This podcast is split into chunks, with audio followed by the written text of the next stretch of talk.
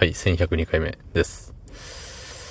えー、今日も仕事でした。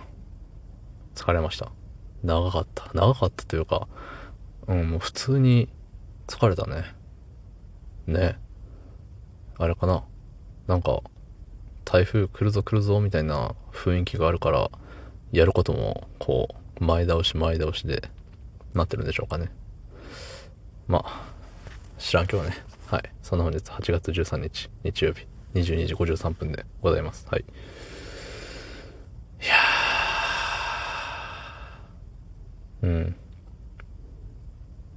今日ね、あのー、まあ、結構仕事が、ブワーってなった時に、あの、部下の子に、いや、ちょっと君、これなんとかんとかみたいな、注意した時に、なんかね、珍しく嫌な顔されたんですよ。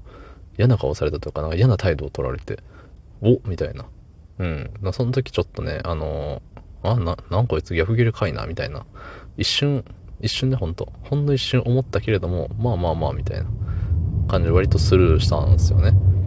うん。で、スルーしたけれども、その後に、いろいろ考えてて、なんか、まあ人間だし、それはね、言われて嫌なことはあるよと。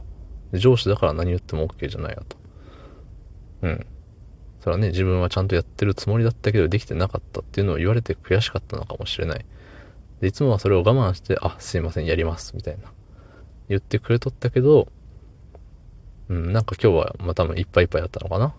そうやって、あの、自分にね、そうやって自分が、なんていうの、折れるというか、うん彼自身がね、あ、今のは自分が悪かった。って認めるほどの余裕がなかったのかもしれない。うん。だからね、なんか、あのー、まあ、そういう風に考えて、まあ、その時もあるわねって思ってたんですよね。で、その後、結構、結構、何時間かな ?1 時間2時間ぐらいしてからかな？まあ、さっきは生意気な態度取ってすいませんみたいなね。なんか自分から謝りに来てくれて、いや、全然いいんだけどさ、つって。で、今言ったようなことをね、喋っとったわけですよ。うん。で、ね、そこで思ったのがさ、その上司と部下っていう関係はなんか、ある意味、親子的な部分あるよなと思って。うん。な上司は部下を守るもんじゃないですか。守らなければいけない。何かあった時に。で、責任を取らなければいけない。そう。なんか親子にも通ずるところあるよねって。そう。だから、なんか、迷惑かけないように、ね、親も子に注意するわけじゃないですか。で、それでなんかね、起きた時に、すいません、うちの子が、みたいな感じで謝るのが親じゃないですか。そう。で、もさ、なんか仕事中に、その今のね、うちの、僕の部下の子は、すごいいい子で、もう今までなかったんですよね、そういう、なんか、え？みたいな、態度取るのが。そう。すごいいい子でね。でも、なんかそれをさ、しょっちゅうやる子もおるわけじゃない。やっぱり。まあ皆さんの近くにもいるかもしれないですけど、なんか注意したらすっごいふてくされるとか、すっごい嫌な態度取るみたいな、舐めた態度取るみたいなね、やついると思うんですけど、で、そいつを許せるか許せないかって結局は仕事ができるかできないかだと思うんですよね。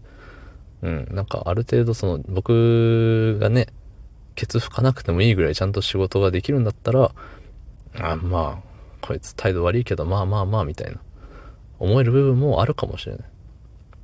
まあ今僕はね、そういう、あの、まあまあと思える人はいないんですけど、特に。うん。でもね、その、はあ、何こいつって、思う人って大概、あの、あんま仕事できるタイプの人間じゃないですよね。いや、お前ようミスっとるやんっていうようなね、誰がケツ拭いとると思っとんねん、こらみたいな。うん。こうこそ、そういう態度取りやすいんですよね。うん。だからね、実力、もう圧倒的な、圧倒的じゃなくてもいいけど、ね、その、上司に迷惑をかけない、親に迷惑をかけないほどの実力がある人じゃないと、そういう舐めた態度って許されないんだよねって思って。そう、まあ当たり前のことなんですけど、なんかね、そう思ったよっていうだけの話。明日も仕事頑張りましょう。お疲れ様でした。ありがとうございました。